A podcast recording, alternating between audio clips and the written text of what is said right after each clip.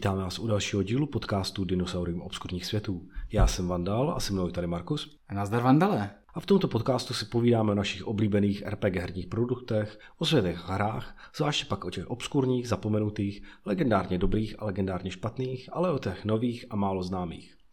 Dnes se budeme věnovat věci, která je zároveň stará, zároveň nová a je to tak trošku bonusový díl. Budeme se bavit o Old School Essentials a konkrétně o jeho českém překladu. Old School Essentials je RPG hra, která vyšla v roce 2017 a jejím autorem je Gavin Norman. Jedná se o takzvaný retroklon, neboli kopii pravidel starého Dungeons and Dragons, konkrétně edice Basic Set a Expert Set z roku 1981. My, se, my budeme mluvit i o jejím českém překladu a na tom překladu se podíleli, já řeknu jenom přezdívky, Muzuk, Bajo, Bubák, Vandal, Markus, Pan Bača a Skaven. Takže jak slyšíte, jsme v tomto projektu přímo osobně zainteresováni a vůbec celé tohle opravdu berte jako takový bonusový díl, kdy se hodláme si udělat tak, tak trošku malé nemístné promo, aby jsme možná třeba někoho navnadili.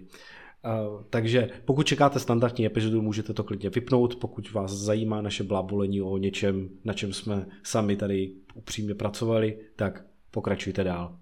Já to beru jako takový, eh, ne jako recenzi, ale jako prostě vysvětlení toho, proč nám přišlo zajímavý eh, překládat hru, která je vlastně kopií hry, hry z roku 1981, jaký to má význam v roce 2022, proč jsme se do toho vůbec pustili. Dobrá, ale tak než se dostaneme teda k tomu, co nás k tomu vedlo a, a vtipným historkám z natáčení a dalších, dalším anekdotám, tak pojďme se vůbec vlastně představit si, co to teda je, nějak stručně ve zkratce, ať ať náhodný posluchač teda ví, o čem se vlastně bavíme. Old School Essentials je, jak už jsem říkal, retroklon neboli kopie pravidel starého Dungeons and Dragons, konkrétně edice Basic Dungeons and Dragons a konkrétně verze z roku 1981, což jsou všechno docela důležité údaje, protože to starý D&D má uh, překvapivě hodně edic a hodně variant, uh, o kterých se tady nemá smysl rozpovídávat, kdyby vás zajímaly podrobnosti těch variant, tak se to určitě dočtete zrovna na RPG foru CZ v databázi RPGček, zrovna tohle je docela dobře zmapovaný, ale důležitý je vlastně jenom myslet na to, že tehdy existovaly dvě hlavní linie Dungeons and Dragons, jedna se jmenovala Advanced Dungeons and Dragons a byla to taková jako složitější linie hry a taková víc simulační a víc o rozsáhlých kampaních. A pak byla jednodušší linie, která je právě, že tahle ta Basic Dungeons and Dragons, eh, která má podstatně jednodušší pravidla, má jich míň a je víc taková o tom, že si to máš dotvořit sám a, a je to taková víc improvizační hra. Celá ta, ta edice je docela dost známá, zvlášť na západě a legendární, protože kolem ní vznikly už v té době kolem ní vzniklo spousta produktů a potom se k ní lidé postupně vraceli, zvlášť třeba okolo OSR nebo old school renesance toho hnutí, které se snažilo vracet k nějakým zidealizovaným kořenům toho hraní D&Dčka, tak většina z nich navazuje právě na tuto edici a většina z těch i moderních produktů je s touto edicí zpětně kompatibilní. Ono je to vlastně docela zajímavý, protože je to takovým způsob, svým způsobem zapomenutá edice. Eh, I v tom oficiálním číslování Dungeons and Dragons je dneska vlastně pátá edice, ale to je číslování, který vlastně vychází z toho Advanced Dungeons and Dragons. Vlastně souběžníkem téhle hry je Advanced Dungeons and Dragons první edice. A vlastně úplně mimo, mimo to jde Basic Dungeons and Dragons, která dneska nemá pokračovatele, ale ta hra existovala asi až do roku 1998, pak se na ní dlouho zapomnělo a dneska vlastně už se zase o ní ví a lidi se k ní vrací. Je to trošku jiná hra, než, než ta Advanced, ze který vychází vlastně i ta dnešní pátá edice. No tak když se bavíme teda o těch rozdílech, tak pojďme představit ty rozdíly někomu, kdo o tom nikdy neslyšel, kdo zná třeba moderní pátou edici, tak pojďme si zhruba zhrnout v pár bodech, v čem se ta hra teda tak jako liší. Víš, co je asi tak nejjednodušší přirovnání? Eh, a to by bylo říct, že tohle je ta edice, kterou napodobuje starý dračák, protože ono je to tomu hodně podobný. Je to pravda, Klima, když tenkrát přivezl D&D ze západu, tak specificky zmiňoval, že přivezl konkrétně tady, tady tuhle tu knížku, tady tohleto.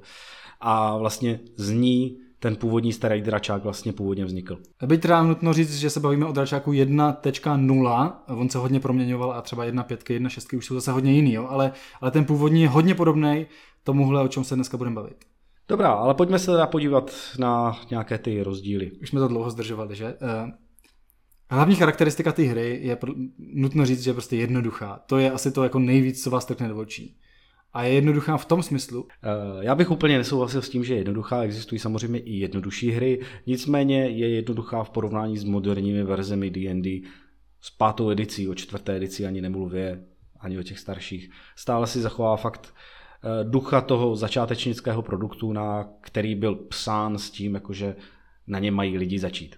Je to hra jednoduchá ve smyslu, že pravidla, které budete muset znát třeba pro svoji postavu, těch je strašně málo, ale ta hra je kompletní eh, v tom smyslu, že obsahuje všechno, co budete potřebovat pro hru, obsahuje seznamy vybavení, dokonce je třeba jako eh, pravidla pro lodě, pravidla pro cestování, má kompletní bestiář, kompletní seznamy pokladů a magických předmětů, takže vlastně v jedné knižce dostáváte i pravidla i herní materiály, které na tu hru budete potřebovat. Zároveň, co je potřeba zmínit pro hráče moderní hry, je to trošku jiný než to D&D, na který jste zvyklí. Pár hlavních takových rozdílů, pojďme si je zhrnout.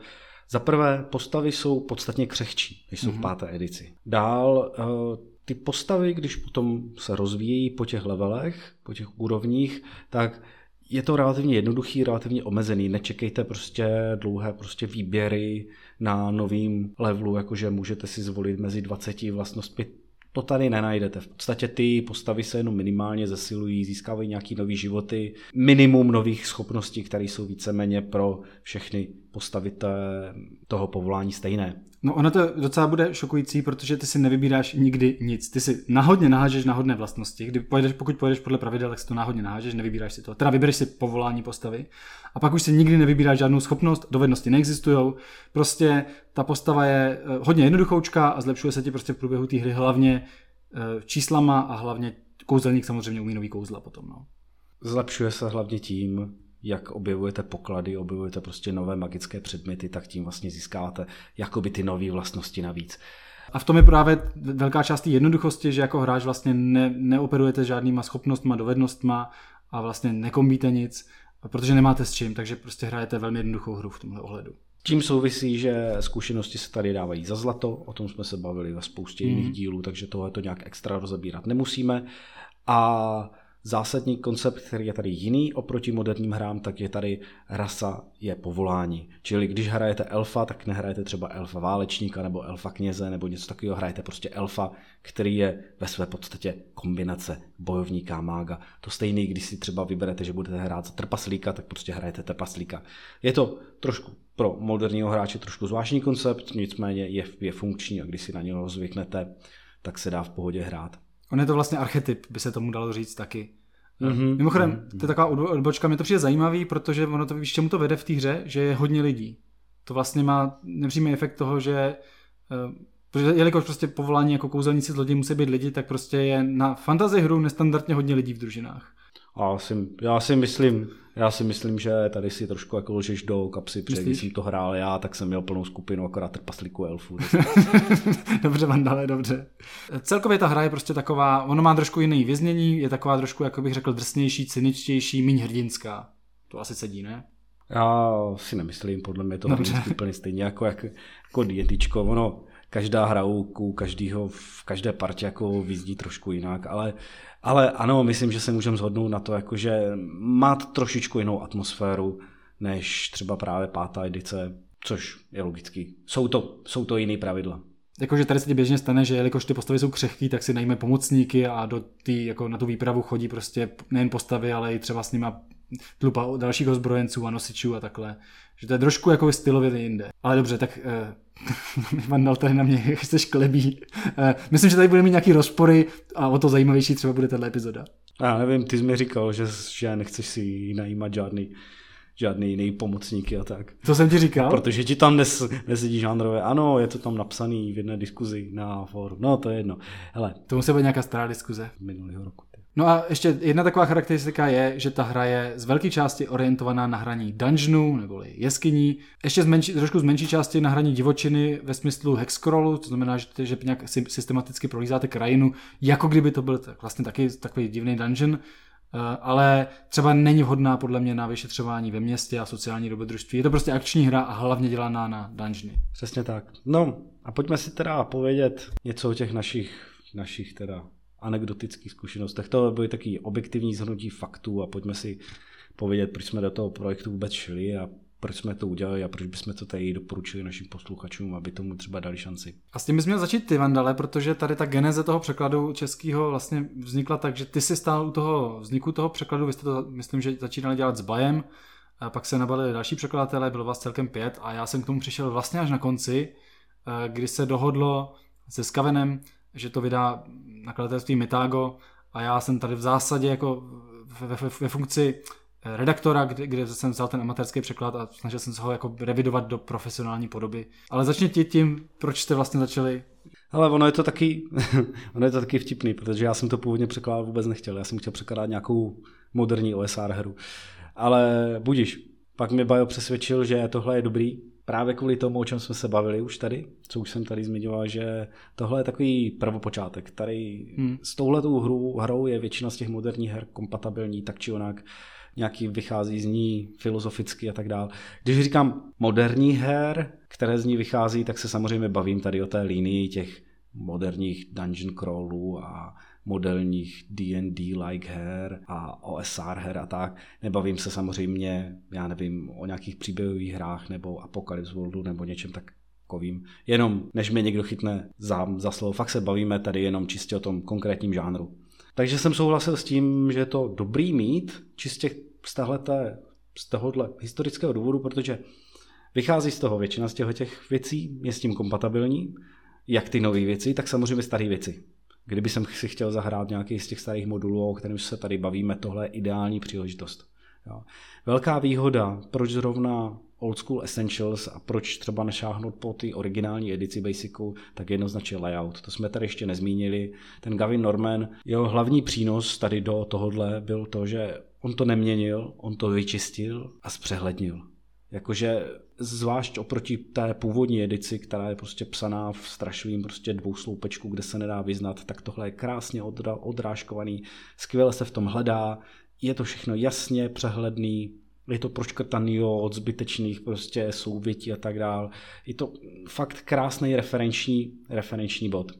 Takže člověk se nemusí vůbec prostě trápit s originální sazbou a nemusíš prostě zhánět 30 let starý příručky v nějakých prostě odrbaných PDFkách. Můžeš mít hezkou, fakt troufám si říct, krásnou knížku na, na stole. Hele, uh, Old School Essentials mě vlastně do jistý míry zkazily ostatní hry, protože to je prostě podle mě nejlíp použitelná příručka, jakou jsem kdy viděl a to myslím naprosto vážně. Eh, ty hry, to je tak prostě přehledně napsaný a ten autor prostě úplně obsedantně vyškrtával každý zbytečný slovo a ten text je tak extrémně jednoduchý a srozumitelný, že prostě to působí, že to hraje samo, jo? a prostě to tím listuješ a že to je vlastně krásný, má to krásné ilustrace. Eh, no prostě v téhle podobě je vlastně radost to vzít a hrát podle toho a používat to ve hře a vlastně se to hraje velmi jako radostně, eh, přestože to je starý, tak to najednou působí svěže, nově a velmi hratelně. Takže samozřejmě je v tom velký, velká míra nostalgie, je to prostě nějaký jako uh, přinesení historie RPG uh, na českou scénu, kde ta historie vlastně nebyla takhle přístupná, ale ať to nezní jako, že ta hra je prostě zastaralá, tak já v ní mám odehráno 15 16 sezení kampaně teď a je to velmi zábavný a vlastně až mě to samotného překvapuje, jak ta stará věc je zábavná a najednou člověku, jako mám najednou vlastně radost z toho, že jako stará hra takhle dobře funguje a baví mě a ukazuje, že i jednoduchý pravidla, nebo pravidla z dob, kdy ty hry ještě byly hodně jednoduchý, dokážou být velmi zábavný. Mnohdy pro mě osobně třeba zábavnější než spousta nových her. Ale to už to je osobní komentář. Tohle všechno jsou jenom osobní komentáře pro boha. Než nás zase někdo bude chytat za záslovo. Tohle jsou opravdu jako naše, to osobní, naše osobní komentáře o našem díle nebo o naší, našem dítěti, který jsme si tady dělali. Uh, já když jsem to hrál, tak mě to strašně atmosférou připomínalo, když jsme tehdy v těch 13-14 letech hráli starý, fakt ten starý dračák. A popravdě řečeno, kdyby jsem si tuhle atmosféru chtěl jako připomenout, tak šáhnu po tomhle, protože zase na rozdíl od těch starých pravidel je to snadno sehnatelný a je to funkční je to hlavně funkční. Tahle hra je vážně vychytaná, jakože oni to mají, to už je pro několika revizích to Dungeons and Dragons a je to dobře funkční hra, jo. Já jako nebudu říkat, že je úplně dokonalá. To ne, to ne. Popravdě řečeno, když jsem nad tím hodně jako přemýšlel, já si myslím, že tohle je produkt pro relativně úzkou a specifickou, specifickou sortu lidí a to je pro lidi, kteří se fakt chtějí přiblížit tohoto starý hraní D&D a kteří vědí, co dělají. Asi by jsem tuhle tu hru nedoporučil prostě nějakému náhodnému člověku, který prostě přijde na Fantasy Shop a chce si koupit nějaký RPG. Nemyslím si, že v roce 2021 jsou 40 let starý pravidla jako dobrý vstup do RPGčka, to v žádném případě. Jsou, jsou pro, pro tyhle ty účely jsou tady jako mnohem vychytanější a mnohem modernější pravidla, které už mají ty zkušenosti za těch 40 let. Jo? To si zase jako nebudem tady lhát do kapsy jenom kvůli tomu, že máme nostalgický Češtině? růžový brýle. No tak hele, určitě. Já si, hele, já si myslím, že jeskyně a draci pro nováčka budou rozhodně lepší, jak, jak tohle. Pokud se bavíme fakt o nováčkovi, který neví, co dělá, Jo? To asi ono, ale... Minimálně, minimálně třeba i z, i z tohohle důvodu, že tady fakt nejsou žádný návody, jak hrát. Jo? Tady jsou návody, jak hrát, prostě postavte si vesnici a to je všechno. Jo? Tady máš prostě tabulku random encounterů, ale zase není tady prostě pořádně vysvětlený, jak je máš používat, jak máš řešit problémy ve hře a tak. Proto říkám, podle mě tohle je produkt pro někoho, kdo ví, co dělá a kdo si to kupuje s nějakým určitým cílem. Pak to splní očekávání z mýho pohledu na, na 100% ale úplně prostě úplně jako náhodnému člověkovi by jsem to asi nedoporučil, jo? který neví vůbec jako o, o co jde. On by to asi zvládl hrát, zvlášť pokud by měl třeba nějaký předchozí RPG zkušenosti. Ale myslím si, že ten zážitek bude jako poloviční. Já sám před pár lety, když jsem se vracel zpátky k RPGčkům, tak první pravidla, který jsem zkoušel, tak byl myslím Swords and Wizardry, což je taky retroklon 0. edice. A ta hra se mi strašně rozpadla. pak, pak, za měsíc, pak za měsíc jsme přešli k páté edici a začalo to všechno fungovat krásně. Jo. Takže ono, ono jako chce to jako trošku jako mně se ta hra líbí, je super, je to dobrý, ale chce to prostě přistupovat k tomu trošku opatrně. Já když jsem poprvé hrál nějaký retroklon, tak to byl Labyrinth Lord, což je retroklon úplně stejný hry jako tohle, takže v zásadě stejný pravidla. A pamatuju si, že moje první reakce bylo zhrození, když jsem dostal svůj osobní deník a zjistil jsem, že moje postava nemá žádné schopnosti. Tak jsem říkal, co sakra v té hře budu dělat.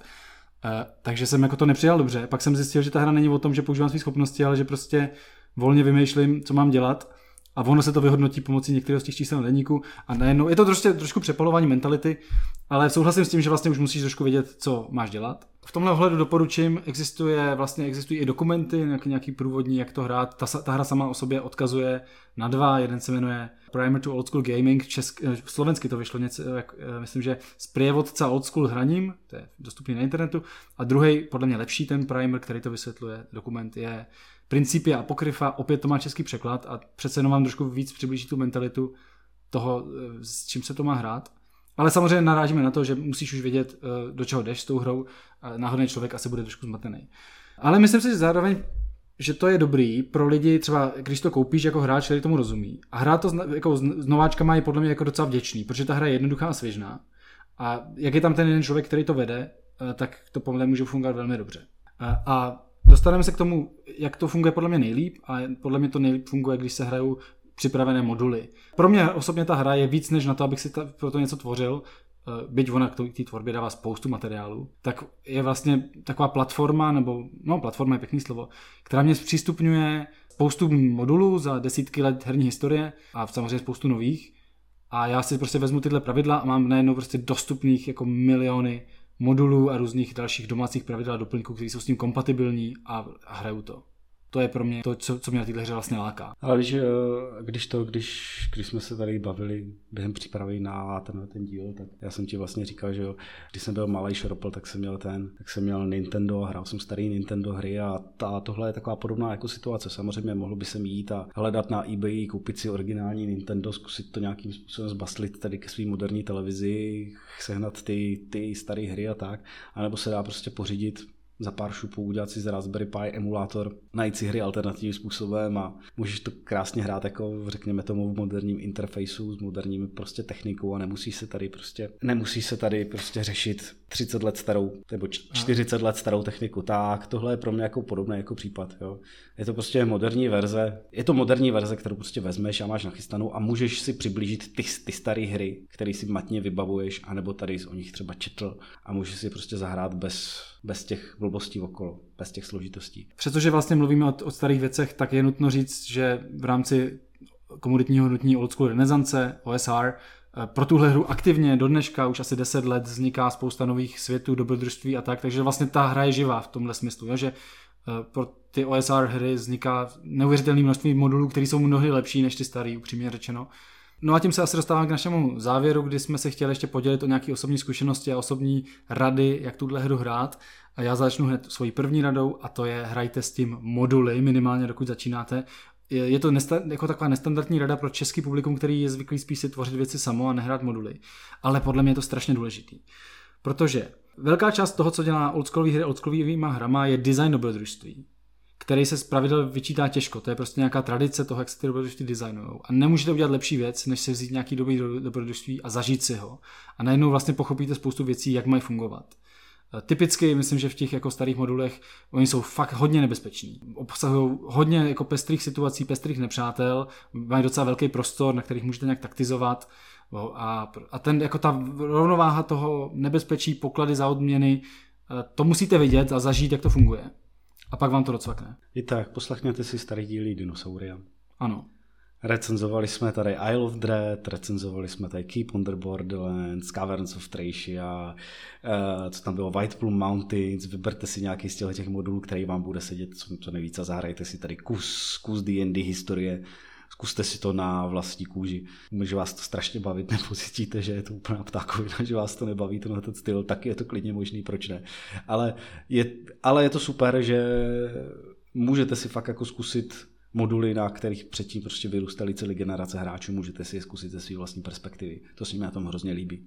A zároveň my chceme vydávat v češtině nějaké moduly, aby byly přístupy v češtině. Vlastně už zároveň z toho hru by měly být dva. Jeden je od samotného autora téhle hry, od Gavina Normana, jmenuje se Díra v dubu. A je to takový eh, začátečnická jeskyně, začátečnický dungeon, laděný do pohádkova, jsou tam nějaký jako uh, faunové, ovčí lidi, nějaký gnomové, nějaký jako úctívači zlého pařezu, ale zároveň takový standardy jako ghulové kostlivci, obří ještěři. Je to taková variace na mýtické podsvětí, mýtické podzemí, kde ne všechno dává smysl. Vlastně mi trošku připomíná dobrodružství v Bílém hradě, akorát, že je fakt jako dobrá. A druhý dobrodružství, který bude vycházet česky, se bude jmenovat Volokarnovy katakomby a to je naopak velmi standardní, jako tematickým laděním, vlastně to úplně výchozí standardní D&D fantasy, jsou to nějaký orkové, kteří plundrují nějaký hrobky a vy je máte vyhnat.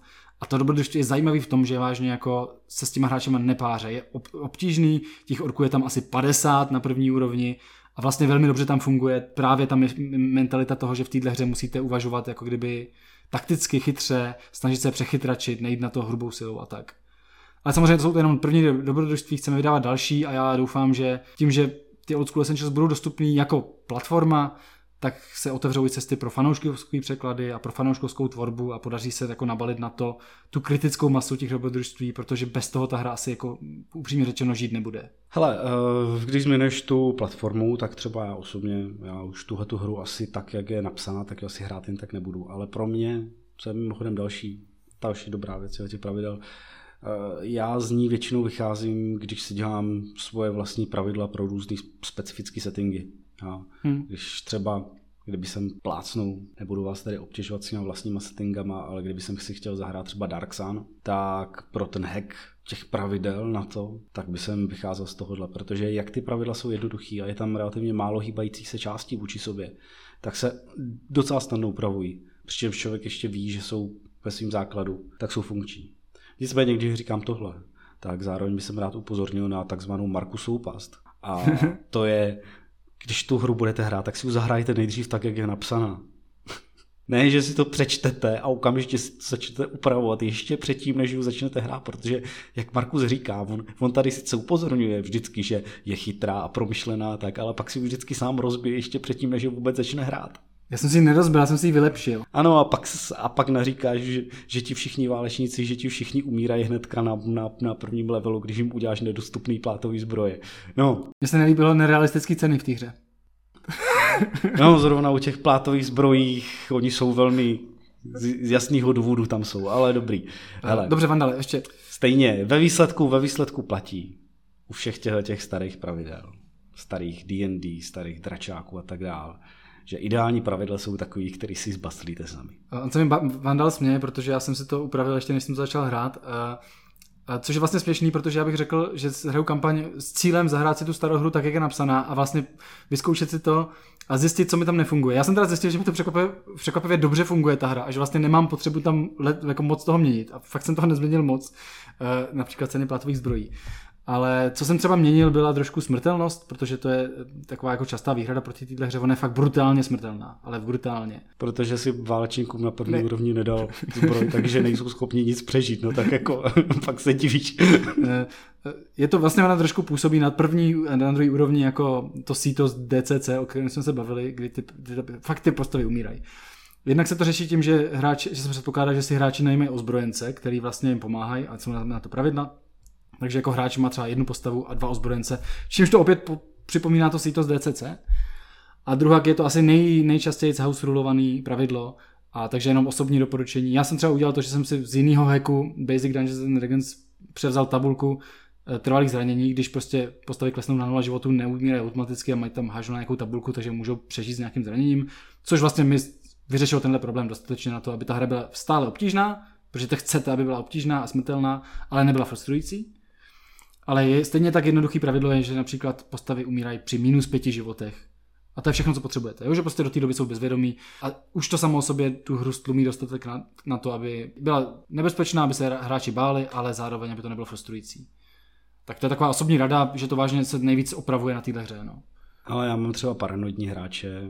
My když jsme to zkoušeli, tak nám skoro nikdo neumíral protože oni se vždycky báli kamkoliv vlézt a vždycky jiná blbýho goblina tak vymýšleli strašně složitou past, aby na něho zhodili půlku, půlku stropu, takže ve výsledku to, to přežili skoro všichni, ale ale u mě přežili skoro všichni, dokonce i úvodní síto v, D, eh, v DCC, takže prostě já je mám dobře vycvičený. A já, druhý osobní tip, a taky myslím, že je důležité, jak říká Vandal, hrajte to, jak je to napsaný, tak eh, to je skutečně pravda. A především Eh, si podívejte na proceduru prolízání jeskyně a proceduru pro prolízání krajiny, kdybyste hráli Hexcrawl a fakt to tak hrajte. Zejména v té jeskyni. Jakože tam se počítá čas, háže se na náhodné setkání, škrtají se světýlka a když, a, a když to nebudete dělat, tak se ta hra sesype. Aspoň si to myslím, že vážně ona vyžaduje tu pevnou proceduru a ta procedura, která způsobuje, že tam spouštíte náhodné setkání a dochází vám to světlo, je vlastně zábavná. Nebo hrajte bez toho. Já jsem to zkoušel i s tím, i bez toho. Nic se mi nerozsypalo, bylo to fajn to je právě na tom dobrý. Jak říkám, ideální pravidla jsou takový, který si zbastlíte sami ve výsledku. Takže tady tím letím, tohletou message by jsem to asi skončil. Jak říkám, budeme rádi, když tomu dáte šanci. Bylo by to fajn. Dejte tomu šanci a pak, až, až tomu šanci dáte, tak to můžete ohodnotit na v databázi RPG Fora. Můžete tomu dát jednu hvězdičku, jak vám to strašně nesedí. To nedělejte tak jsme udělali zbytečnou práci. Tyjo.